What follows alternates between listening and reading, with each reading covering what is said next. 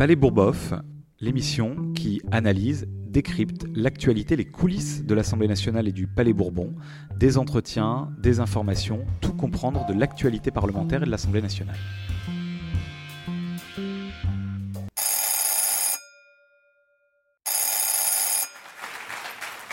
Bonjour à toutes, bonjour à tous. Euh, je vous propose pour les jours à venir une série exceptionnelle de ce podcast Palais Bourboff consacré au colloque que j'ai organisé euh, samedi 13 euh, mai dernier à l'Assemblée nationale, qui était intitulé Quelle nouvelle conquête pour le temps euh, libéré donc je vous propose de retrouver tous les jours les interventions, cartes blanches, extraits de, de tables rondes qui, qui ont rythmé cette, cette très très belle journée.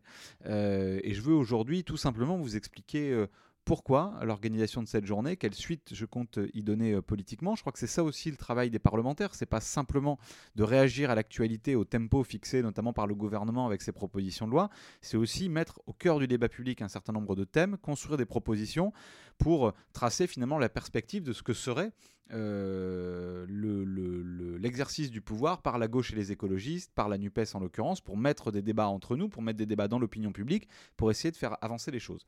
Mon idée est la suivante, c'était de partir du constat que euh, depuis finalement euh, un siècle, on est sur une trajectoire de réduction du temps de travail et de conquête du temps libre. c'est 1936 et le Front populaire qu'on commémore en ce moment au mois de mai avec les 40 heures et, et, les congés payés. c'est 1981 et la retraite à 60 ans c'est euh, les années, le tout début des années 2000 euh, et les 35 heures avec Martine Aubry. Or, depuis, on a un peu inversé euh, ce, récit historique-là, puisque maintenant, on est dans le culte du travailler plus. Vous savez, le fameux travailler plus pour gagner plus de Nicolas Sarkozy, et cette idée que la France, en France, on ne travaillerait pas assez, qu'il faut arrêter de réduire le temps de travail, voire même qu'il faut l'augmenter. C'est par exemple ce que nous propose, ou ce que nous impose plutôt, le gouvernement avec la réforme des retraites, mais on y reviendra le 8 juin à l'occasion de l'examen de la proposition d'abrogation dont je suis euh, avec mes collègues signataires et qui est déposé par le groupe Lyot. Euh, rendez-vous donc le, 8 juin également pour ça.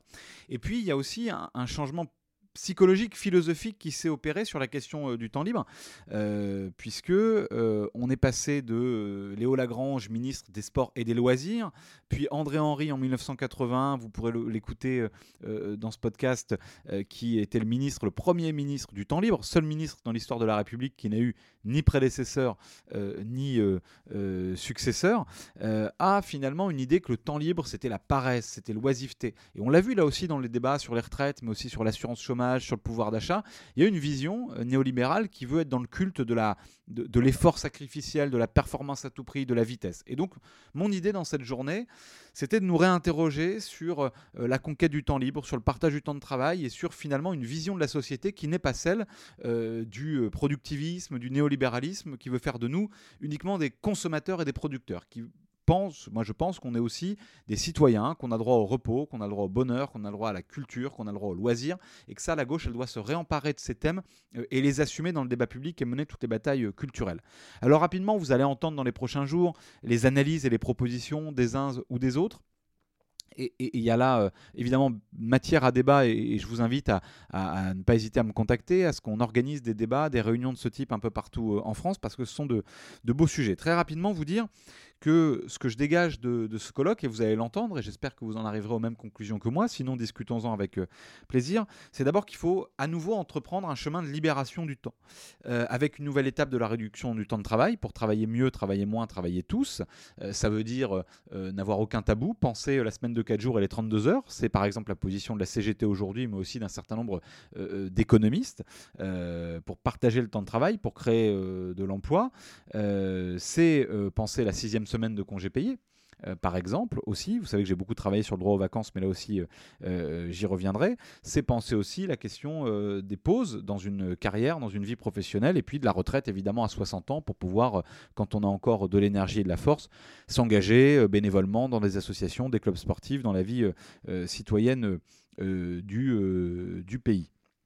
C'est euh, euh, évidemment libérer le temps aussi, redonner du sens au travail, du droit à la déconnexion, sortir un peu de ce culte de la vitesse et de la, performance, je disais, un peu sacrificielle, euh, où en fait le modèle, on l'a entendu, hein, de la part du président de la République, le, le vanter comme modèle celui de ces agriculteurs qui ne s'en sortent pas, qui sont épuisés à la fin de la journée en disant qu'ils ne se plaignent pas, en méconnaissant par ailleurs que c'est la profession ou l'une des professions où il y a le plus de suicides chaque année. Si c'est ça le modèle de la société qu'on défend, c'est pas vraiment le sens que je me fais ou l'idée que je me fais du progrès et de la justice euh, sociale.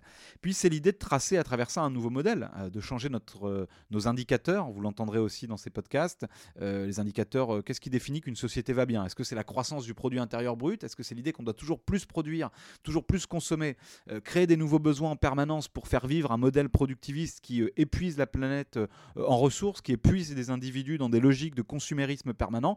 Ou est-ce que c'est penser une société du temps libéré avec Gors, penser une société du partage, penser aussi une société du ralentissement Ça aussi, ce sont des questions euh, qu'on abordera. Et puis, dernier axe de, réflexion qui me paraît très très important, c'est aussi libérer le temps libre. Euh, c'est savoir ce qu'on fait de ce temps qui n'est pas un temps vide, euh, mais qui peut être un temps de repos. Et, le repos et, le sommeil, par exemple, ne sont pas des temps d'inactivité, ce sont des temps où on se répare, des temps où on se repose, des temps aussi où on profite des siens et, du temps un peu plus long que celui du travail, des transports, de la course permanente contre le temps. Donc ça, je crois que c'est quelque chose d'important quasi philosophiquement, là aussi on en parlera. Évidemment, vous entendrez beaucoup de choses sur l'éducation populaire, euh, qui est au cœur de, notre projet pour une société du temps libre. Euh, l'éducation populaire, elle est, maltraitée aujourd'hui par les pouvoirs publics. Il n'y a pas de réel soutien, euh, de réelle ambition nationale autour de l'éducation populaire. Voilà aussi un chemin autour duquel on doit travailler, parce qu'il y a un monde associatif qui est extrêmement bouillonnant. Vous entendrez notamment Claire Toury, qui est présidente du mouvement associatif. Il y a un monde de l'éducation populaire, vous entendrez Philippe Mérieux, passionnant, flamboyant, qui a des choses à, dire et, et à faire. C'est la question de la culture, c'est la question du droit aux vacances, mais ça, on en avait déjà parler, puis j'y reviendrai dans les, dans les semaines à venir euh, euh, auprès, euh, auprès de vous.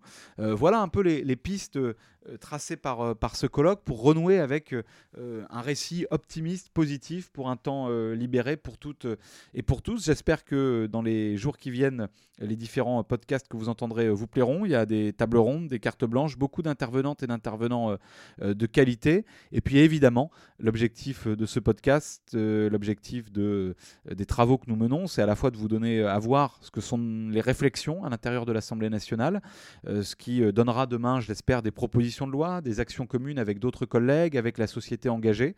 Euh, donc ça amène évidemment au débat entre nous et à la réflexion collective. Eh ben, écoutez, j'espère que vous prendrez autant de plaisir à entendre les différents intervenants que moi j'en ai pris. Et je vous propose d'ailleurs de commencer dès ce premier podcast avec la première carte blanche de ce colloque, celle de la maire de Poitiers, Léonore Monconduit, et donc je lui cède la parole immédiatement.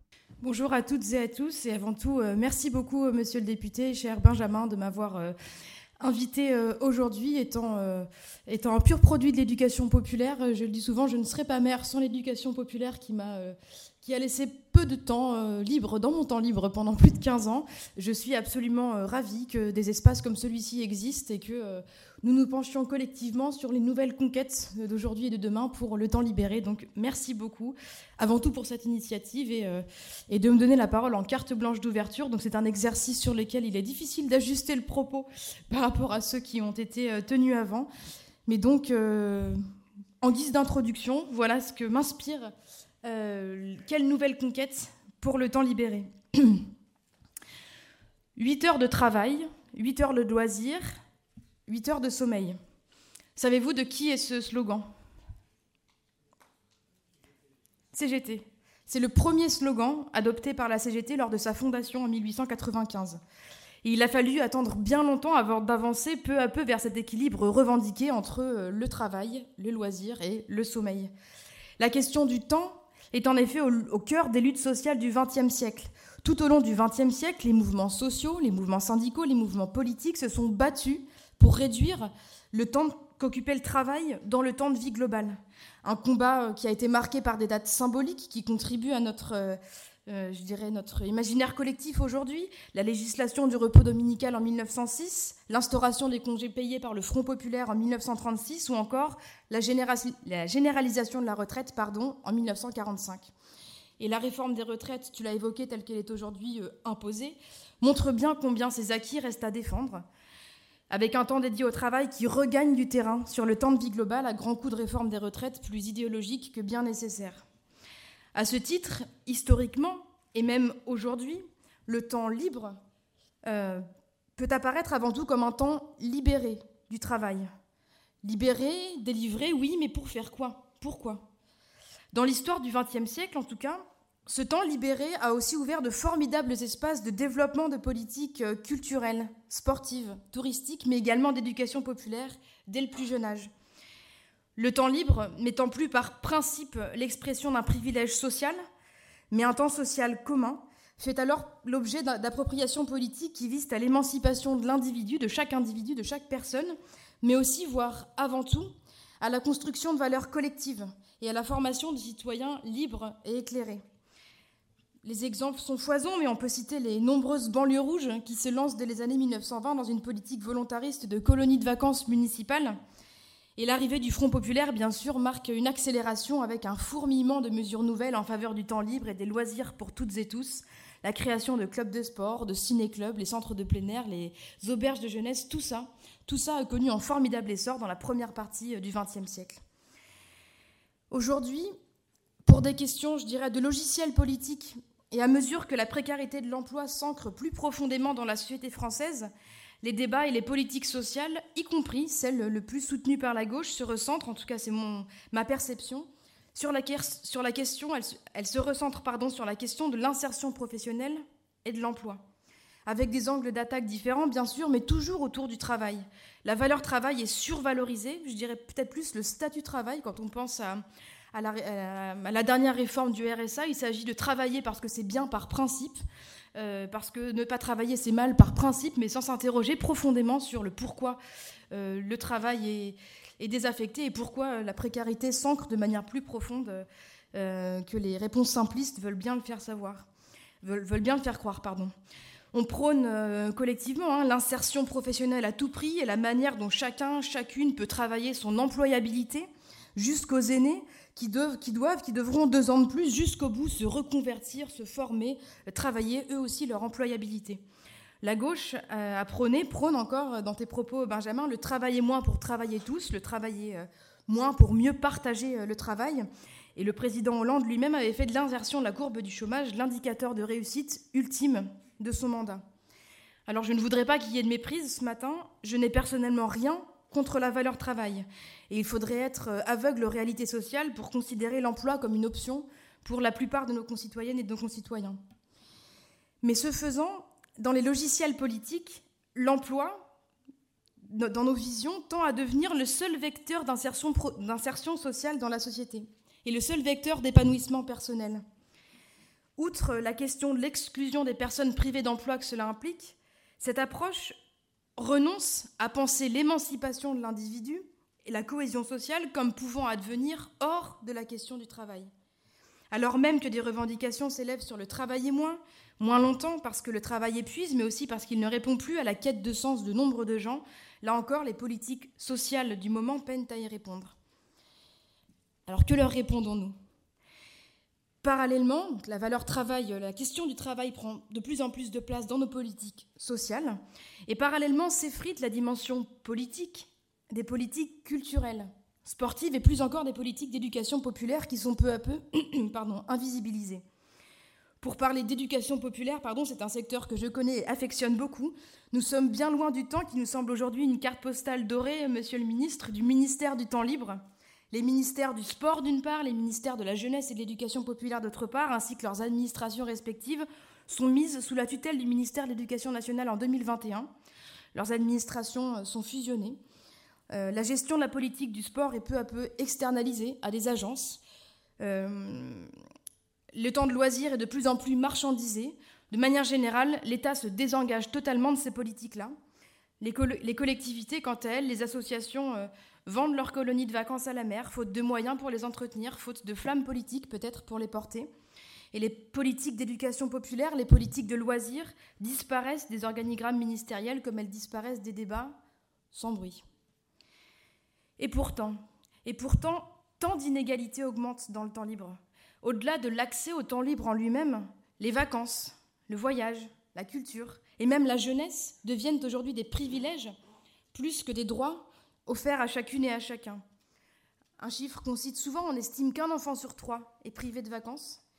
Et ces inégalités dans le temps libre sont bien souvent invisibilisées.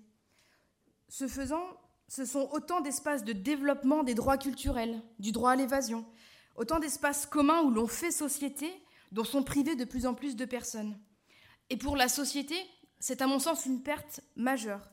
Où, ou ailleurs que dans les colonies de vacances, dans les associations sportives ou culturelles, avons-nous une telle opportunité de faire vivre la mixité, l'ouverture sur le monde, de construire du commun?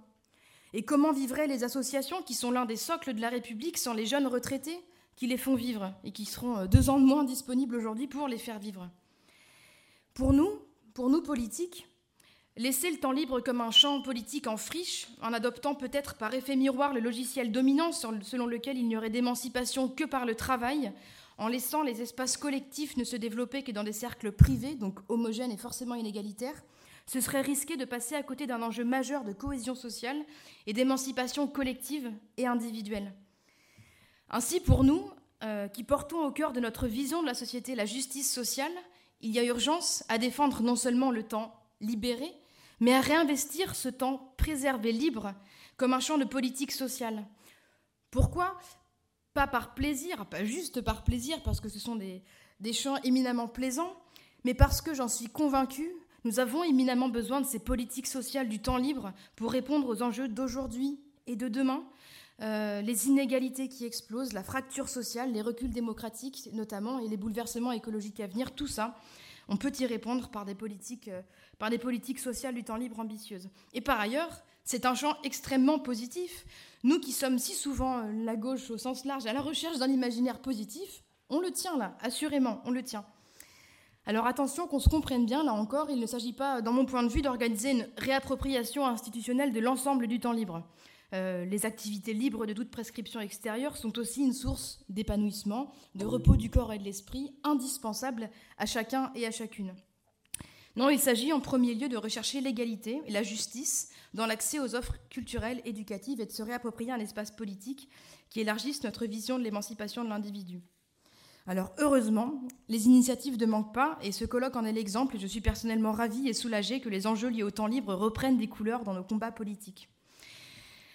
La ville de Poitiers a impulsé en 2022 les premières rencontres nationales de l'éducation populaire avec le CNAGEP, dont les prochaines se tiendront en 2024, à noter dans vos agendas. Un événement pour contribuer à cette impulsion collective, à nouveau, faire commun entre élus, techniciens, associatifs autour de l'éducation populaire, former les nouvelles générations d'élus et de cadres qui bien trop souvent ne méprisent pas l'éducation populaire et, euh, et les politiques de loisirs et de vacances, etc. Ils ne les méprisent pas souvent, mais ils ne les connaissent pas fut un temps où tout bon politique ou tout bon cadre administratif avait fait ses gammes au CMA ou la Ligue de l'enseignement. Ce n'est plus le cas aujourd'hui. Donc il, faut, il nous faut former et réinterroger collectivement, par ailleurs, le rôle que nous souhaitons donner à l'éducation populaire dans notre monde en plein bouleversement. Les propositions ne manquent pas. J'adore la proposition de Benjamin Lucas d'affecter les moyens du SNU, du Service national universitaire, à un grand plan de revalorisation de l'éducation populaire.